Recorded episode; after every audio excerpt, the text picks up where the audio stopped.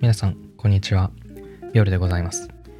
前回前々回の、えーエピソードギリシャ神話界の最終回ですね。の終わりのところでまあ示唆した気がするんですが今回はですねあの「源氏物語」のお話をしていこうと思います。まあ、源氏物語っつってもめちゃくちゃ長いですからね、まあ、その一番最初のあの切り壺っていうその最初のところのお話をしようと思うんですけれども皆さんどうですか？源氏物語。読まれたことありますかね？で私は確か高校生の時にあの古文の授業でありますよね。古典の授業。でそれであの「源氏物語」の内容っていうのを知っておくのはいいよみたいなね。知っておくべきだよみたいなことを先生に言われたので、えー図書室。図書室。そう学校の図書室に行って、えーパラパラとめくって、まあ、いくつかのエピソードをね知ってるっていう感じなんですけどそう六条の見やすどころが やたら怖いとかね。あのどうですかね。部分的には知ってるけれどもあの全体的に読み通したことはないっていうことは多いかもしれないですよね。そう「源氏物語」ってまあ全体を読み通してもちろん面白いんですけれどもあのさらに何というか特殊というか面白いのはあの短編集みたいなね。そう。ショートストーリーが集まったものとしても楽しむことができるっていう点がねあの面白いと思っていて、まあ、だからこそその部分的に我々が知ってるっていうね。その一部分だけ読んだっていう人が多いのかなと私は思っているんですけれども「源氏物語」まあ、もしかしたらそのあれですね。海外から聞いてくださっている方もいるのであのあんまり知らないっていう方もいらっしゃるかもしれないので、えーまあごくごく簡単にお話をするとすると「まあ、源氏物語」っていうものがありますと。でこれは日本文学で、まあ、最高傑作だとかね言われたりしますけれども、えー、大体1000年前の1000年以上前の、えー本本というか、まあ、巻物なのかな同時は、でして1008年とかだったかなに、えーと書出だっていう紫式部っていうねその女性が書いた、まあ、長編の、えー物語であります。で、まあ、長編なんですよね。長編なのでどうどうしようかなと。全部お話ししようとしたら絶対その何？例えばさここにあの日本文学全集の4巻でえっと「源氏物語」の上巻がね今手元にあるんですけれどもそれの目次をめくるとですね「桐壺母木うつせみ夕顔若紫末摘む花」みたいな感じでまあこういうこれで全部で何個かな？12345678910111213141516171819202121かなまあ数え間違ってなければ21個あるわけですけどこの上巻だけであの21回分おそらくそのお話しすることになるんですよ。やこれはまずいですよ。あの「源氏物語」ポッドキャストになっちゃいますから。だからどうしようかなって考えていて多分その今回からその上巻だけで21回で多分中下巻あるんじゃなかったか。そうですね。上中下ですね。だから単純に考えてこれ3倍してと。でそうなったらもう向こう1年ぐらいはねあるいは1年以上は源氏物語のお話をするっていうことになっちゃいますからまあそれはまずいと。ね。それはまずいからすでに言ったように短編集というかショートストーリーの集まりとしても楽しむことができるっていうその特性に鑑みてですねなんだろうなネタがネタの準備が間に合わないだとか、えーあるいはネタが思いつかないだとかねあるいはお便りが全然来ないだとかねそうお便りってねそう 私このポッドキャストを始めてどれぐらいかなもう半年ぐらい半年以上かな半年ぐらい経ったんですけどお便りが全然来ないんですね。悲しいことにね。まああのなんだろう。聞いていただいてないわけじゃないんですね。あの順調にリスナーさんの数は増えていってるんですがなぜかねお便りがもらえないんですね。あの ね。昔やってたポッドキャストだと、まあ、半年経ったぐらいから、まあ、お便りはバンボン、バンボン？お便りはボンボン来てましたけどね、そう1週間に、まあ、1通以上かな、は来てたんですが、ね、なんか、親しみ、親しみやすくないですか、私は。近づきがたい感じですかね。お便りを送りたくない、絡まれたくないっていうね、そそんな感じなのかもしれませんけれども。だから、あの、お便りが来てお答えする必要があるとか、あるいは、これどうしても話したいなとか、そういうものが、そういうテーマが思い浮かんだ時には、そのお話をして、で、なんていうか、とりわけ何か特に言いたいことはないなとか、お便り全然来ないなっていう、そういう時には、源氏物語で、あの、間をつなぐというかね、そういうことをしようかなと思っておりますが、まあ、あの、差し当たりの計画なので、このまま進むかどうかは分かりません。という感じでそろそろ中身に入っていきましょう。起立簿と題された初めの物語の一番初めの部分のお話ですね。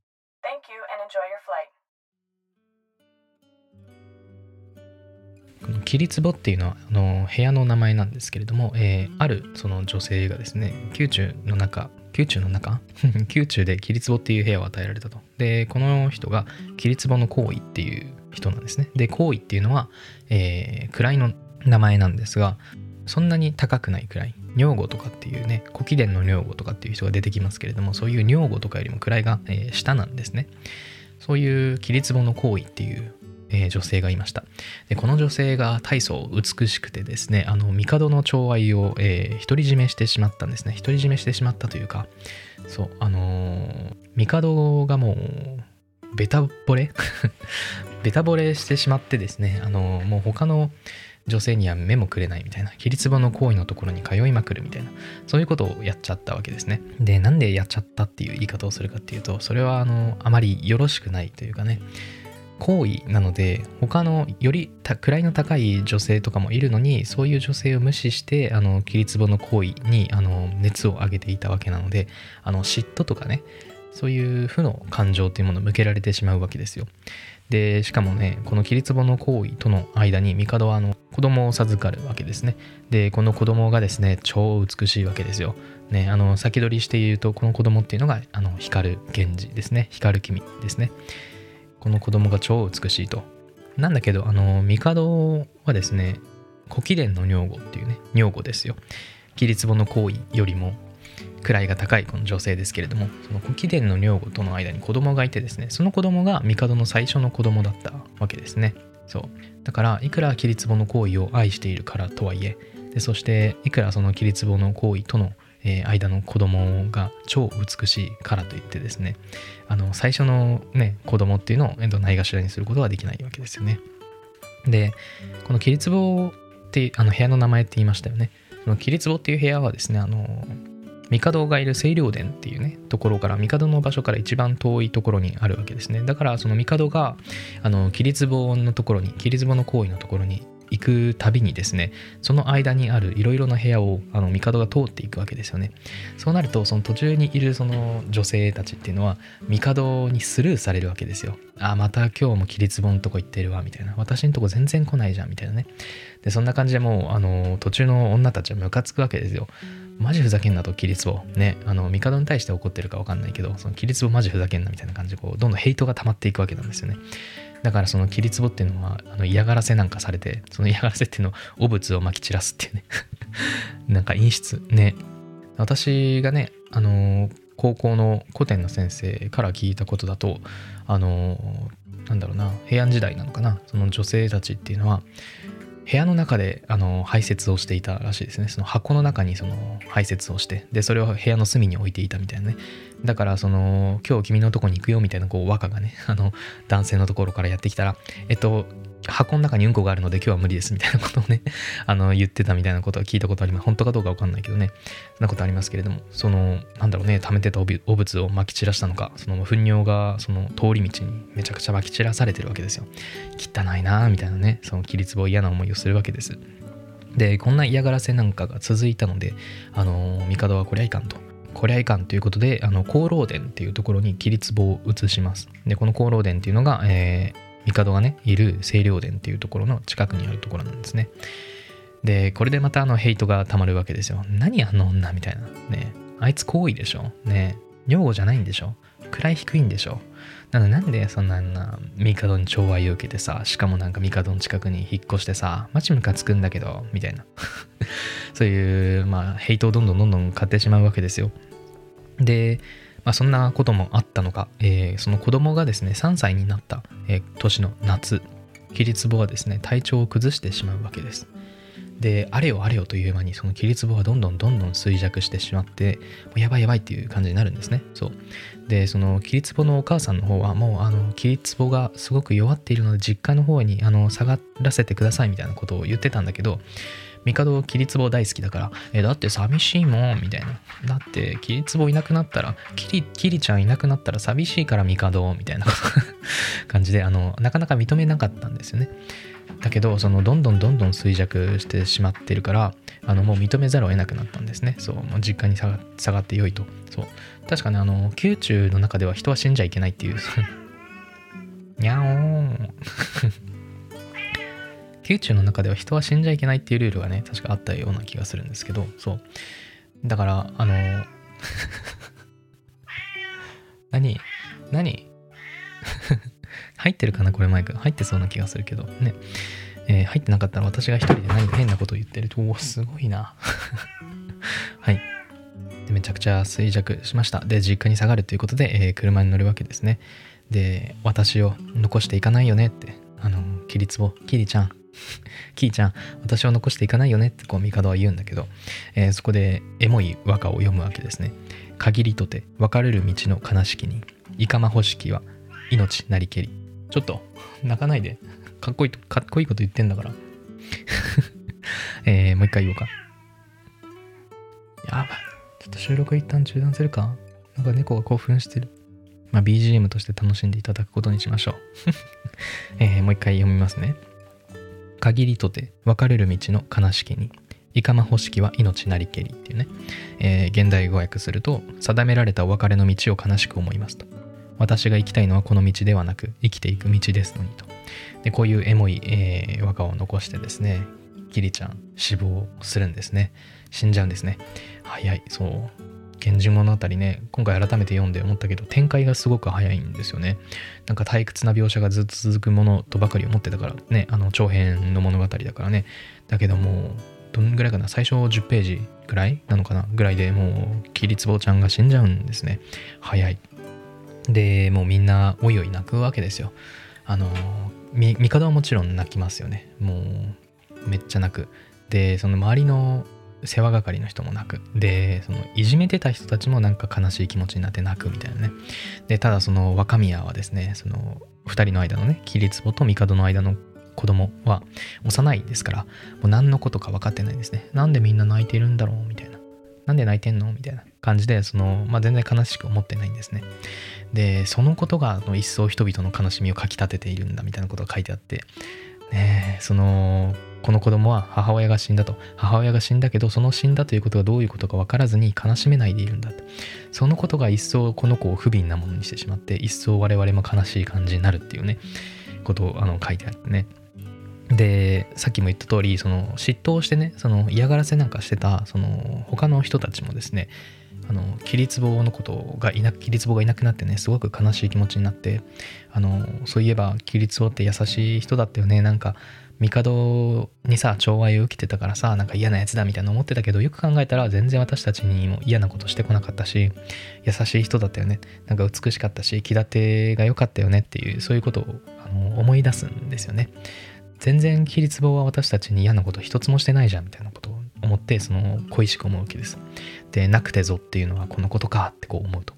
でなくてぞっていうのはどういうことかっていうとあるねあの歌から取られていてある時はありのすさびに肉かりきなくてぞ人は恋しかりける。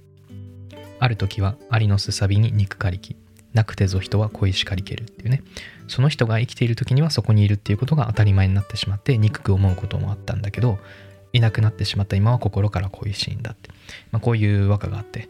でこの和歌の通りだなと。だからなくてぞっていうのはこのことなのかっていうふうに、えー、みんな思ったと、ね、だけどだけどみんな悲しんでるわけじゃないんですね。なんか喜んでるというかなんかムカついているというか、えー、そういう人もいてそれが古貴殿の女房なんですね。そうなんかみんな泣いててなんか気分下がるわ。マジ下げなんだけどみたいな古貴殿の女房は言うわけですよ。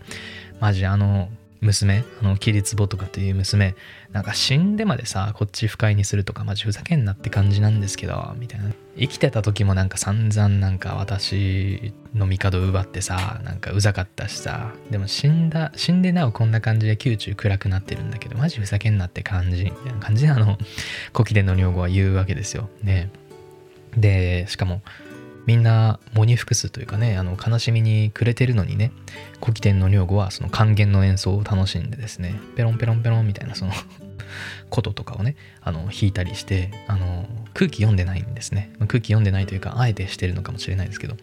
でもこれで帝は面白く思わないわけですよ。なんか私めちゃくちゃ最愛の人が亡くなってね悲しい思いをしてるのにあの小貴殿の女房はペロンペロン楽器を楽しんでるじゃないかと。ね。なんか面白くねえなって思うわけですね。でそれで周りの人はめちゃくちゃハラハラするわけです。もうやめてそんな。神経刺激するようなことやめてみたいなこと思うわけですね。そう。でえっと若宮はですねあの桐壺の母親につまり若宮のおばあちゃんになるわけですけれどもその女性にその引き取られていたんですね。でそこで帝はですねその、まあ、おばあちゃんと、えーまあ、若宮、ね、がいるところに対して死者を送ってですねあのこっちにおいでってこう伝えるんですね。そう。あの三代しなさいよと。ね。宮中においでよってこう言うわけです。でそれに対してあのまあ、お母さんお母さん桐壺のお母さんはですねうんどうしようかなと。ね。あの若宮はねまだ若いから一人で行かせるのもとても心配だしだからといってこの私が参代するのもちょっと気が引けますよね。なんだこの女とかって思われちゃうかもしれないですからねとかってこう逡巡するんです。でこんな感じでそう悩んでいるうちにあの若宮、えー、4歳になった頃にですね若宮が参代するんですね。あの宮中にやってくるわけです。でも4歳にもなった若宮はですね美しさもう生まれた瞬間から美しかった光り輝くように美しかったわけですけれどももう美しさが増してもうまがまがしくさえあるっていうふうに言われていてすごいよね。あの美しいなっていう美しいってなんかさ何心が安らぐっていうねそういう感じな気がするんだけど美しさがもう増してで美しさオーバーロードですね。美しさがあの溢れまくってもうまがまがしくさえあるまがまがしさを感じるんだって。そういうほどの美しさを持っている。4歳。本当に？幼稚園児にそういう人いる？見たことあるみんな？この子は美しすぎてまがまがしいみたいな、あの、ゾッとするみたいな、そういう子いました？クラスメイトにね。まあ、それぐらいの美しさだったわけですよ。でやっぱりねその帝としてはさ、まあ、最愛の女性との子供を出しでめちゃくちゃ美しいしでこの若宮をね大使にしたいんだけど大使にしたいんだけどでもあの古貴殿の女房がいるわけだよね。あのサゲーとかっていう ギャルがいるわけだよ。古貴殿の女房がいる。でしかもその古貴殿の女房との相手の子供がさあの自分の最初の子供だからここで無理を通せばそのね今宮中にいる若宮がさすごい苦境に立たされるかもしれないなんて考えるわけですよね。何あいつみたいなね。一番の子供じゃないのになんであいつが大使になるわけみたいな感じで。の若宮が。宮中で辛い思いをするかもしれない。だから無理は通さないようにしよう。だから若宮を大使にしたいっていうこういう自分の気持ちっていうのはそのお首にも出さないようにすると。でそうするとその様子を見たその古貴天の女房はですねあの一安心するわけですね。えー、よかったみたいなね。あのクソ女の あのクソ女の子供があの大使になったらたまったもんじゃないわみたいなことを思ってたわけだからね。一安心したと。でそうこうしているうちにですねあの若宮が6歳になる頃にですね若宮の、えー、おばあちゃん桐壺のお母さんは死亡するんですね。若宮は大丈夫かな？宮中でもあの幸せに暮らせるかな？ってこう思いながら、えー、若宮の行く末を案じながら死亡します。で、えー、7歳になる頃にですね、あの若宮は、えー、勉強を始めるんですね。そう。勉強を始めるんですが、これはまためちゃくちゃ賢いわけですよ。えー、すごいね、みたいな。まがまがしくさえある美しさをこの持っておきながら、しかも勉強もめちゃくちゃできる。やばいじゃんっていう。しかもその琴とかね、お琴とか笛とかのね、演奏もやるわけですけれども、これもまためちゃくちゃ上手なんですね。もうすごいじゃん、完璧じゃんってね。顔もいいでしょ？ね、美しい。要望も美しいでしょ？で、しかもめちゃくちゃ賢い。勉強もできる。しかも、琴とか笛の演奏もめちゃくちゃ上手なんですね。これはすごいぞと。ね。これはすごいぞっていう感じで、あのー、この子の将来がだんだん気になってくるわけですよね、帝としても。どういう子なんだろう、どういう人になるんだろうみたいな感じで気になるわけですね。で、そこであの、人相見に見せるんですね。人相見っていうのは、えー、人相を見て、あの、占う、占い師みたいな感じですけれども、この子をこっそりこう、連れ出してね、あの、人相見に見せるわけです。そしたら、あの、この子は進化にした方がいいっていう、そういう、あの、お告げというか、占いの結果が出るんですね。そう。あの、トップに立つんじゃなくて、進化にした方がいいよと。で、帝としても、ああ、やっぱりそうですか、とね、トップにしたらいろいろ問題がありますよね、とか。で、あとはその、やっぱりめちゃくちゃ賢いわけだから、進化としてよく働くことができるかもしれないね、みたいな感じで、えー、進化に下すわけですね。そこで帝は、あの、この若宮に、源氏っていう姓を与えることに決めたんだっていう。で、えー、まあ、こんな感じで順、順調にね、若宮は、源氏は、えー、すくすくと成長していて、あのー、至る所で才能をね、見せつけているわけですけれども、やっぱり帝はまだあの桐壺をね忘れられないわけです。辛いみたいな。マジで辛いわってこう毎日思ってるわけです。そんなある日ですねあの桐壺そっくりの女性がいますみたいな噂を聞くんですね。ええー、みたいな。あの帝ちょっとあのワクワクしちゃうわけですね。もう見た目が桐壺に似てる人って今まであの見たことなかったけどでもこの女性はすごいですよと。もう桐壺にそっくりなんですっていうね。亡くなった最愛の人にそっくりな女性。ワクワクみたいなね。でその桐壺そっくりの女性にあのこっちに来いってこうこっちに来てくれませんかってこう言うんだけどやっぱりねそのその女性のね母親なんかはやっぱりその桐壺のことがありますからね桐壺は散々いじめられたんでしょうと宮中でね。で嫌な思い辛い思いをしたんでしょうと。だからその桐壺そっくりの女性ということでね私の娘が言ったらきっと宮中であのいじめられるじゃないかと、ね、こういう感じであの母は反対したんですね。そう反対してたんだけど、えー、やがてその母は死亡するんですね。でその反対していた母が死亡したので、えー、その桐壺そっくりの女性が宮中に入ってくるわけです。そうあの一応帝はねちゃんと扱いますっていうねその約束はしてるんですけどでその女性が宮中に入ります。でその女性はあの藤壺っていうんですね。藤壺って呼ばれるんですね。でその女性噂通りですね。本当にそっくりなんですね。あの亡き桐壺の行為にそっくりなんですね。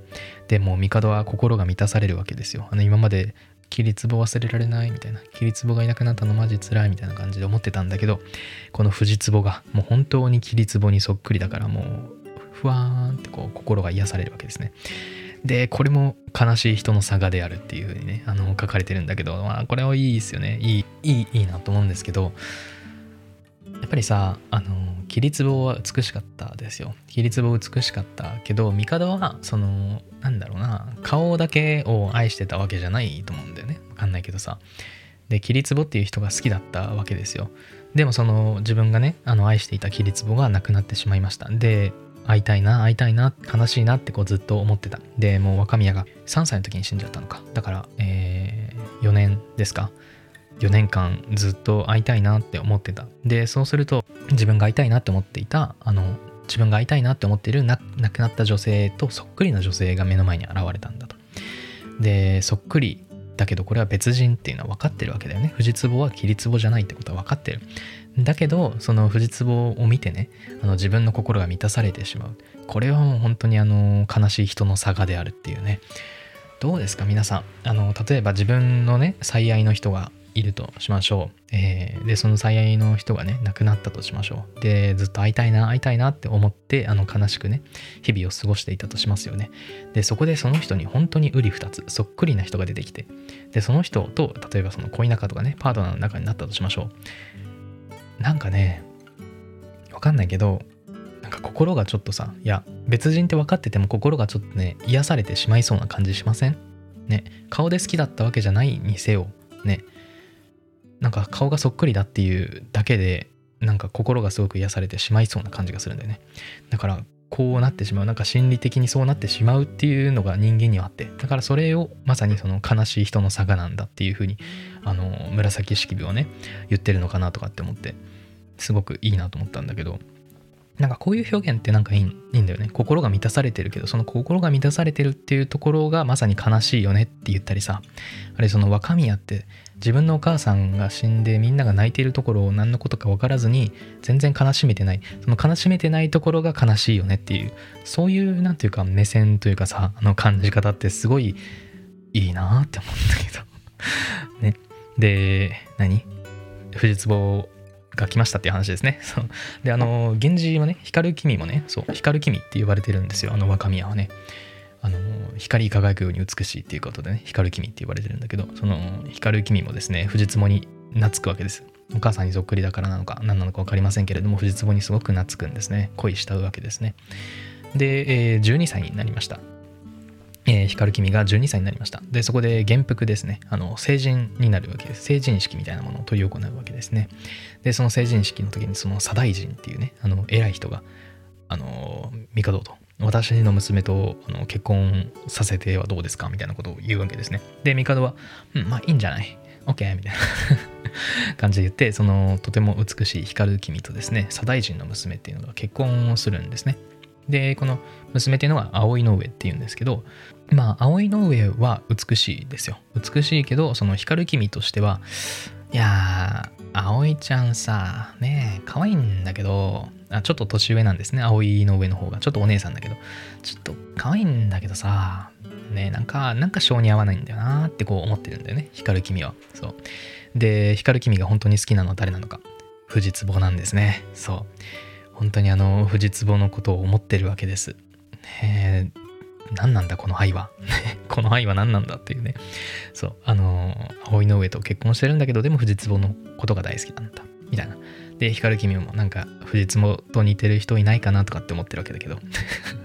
すごいな。あの桐壺と似てる人がいるっつうことで、あの帝はあの藤壺を迎えたわけだよね。で、藤壺ってでも、光君は藤壺のことを恋したってるわけだけど、でも藤壺って帝、帝の女性だから、だからその、光る君は、あの、藤壺に似てる人いないかなってこう考えてるわけですよね。でもさすがにいないよね。あんなに美しい人、みたいなことを思ってるわけですね。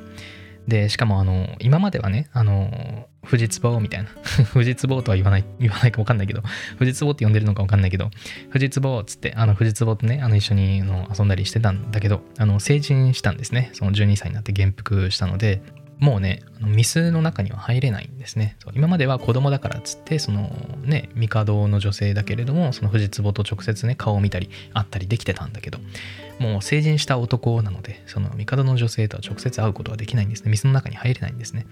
だから声をたまにそのミス越しに聞くとかね、そういうので心を慰めていたみたいな、そう、そういう感じなんですよ。で、宮中ではですね、あの、桐壺が暮らしていた部屋を、えっと、割り振られてですね、光る君はね。で、そこで、あの、まあ、桐壺のお世話をしていたお世話係の人たちと一緒に、えっと、暮らしていると。はい。えー、ここで、えー、桐壺の章おしまいですね。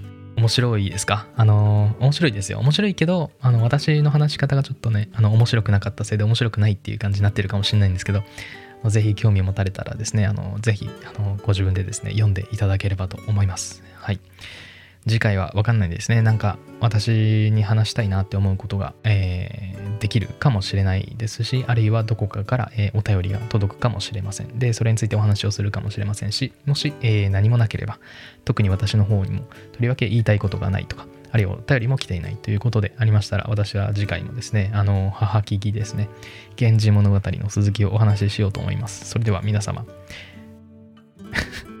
また次回よろしくお願いいたします。夜でした。さようなら。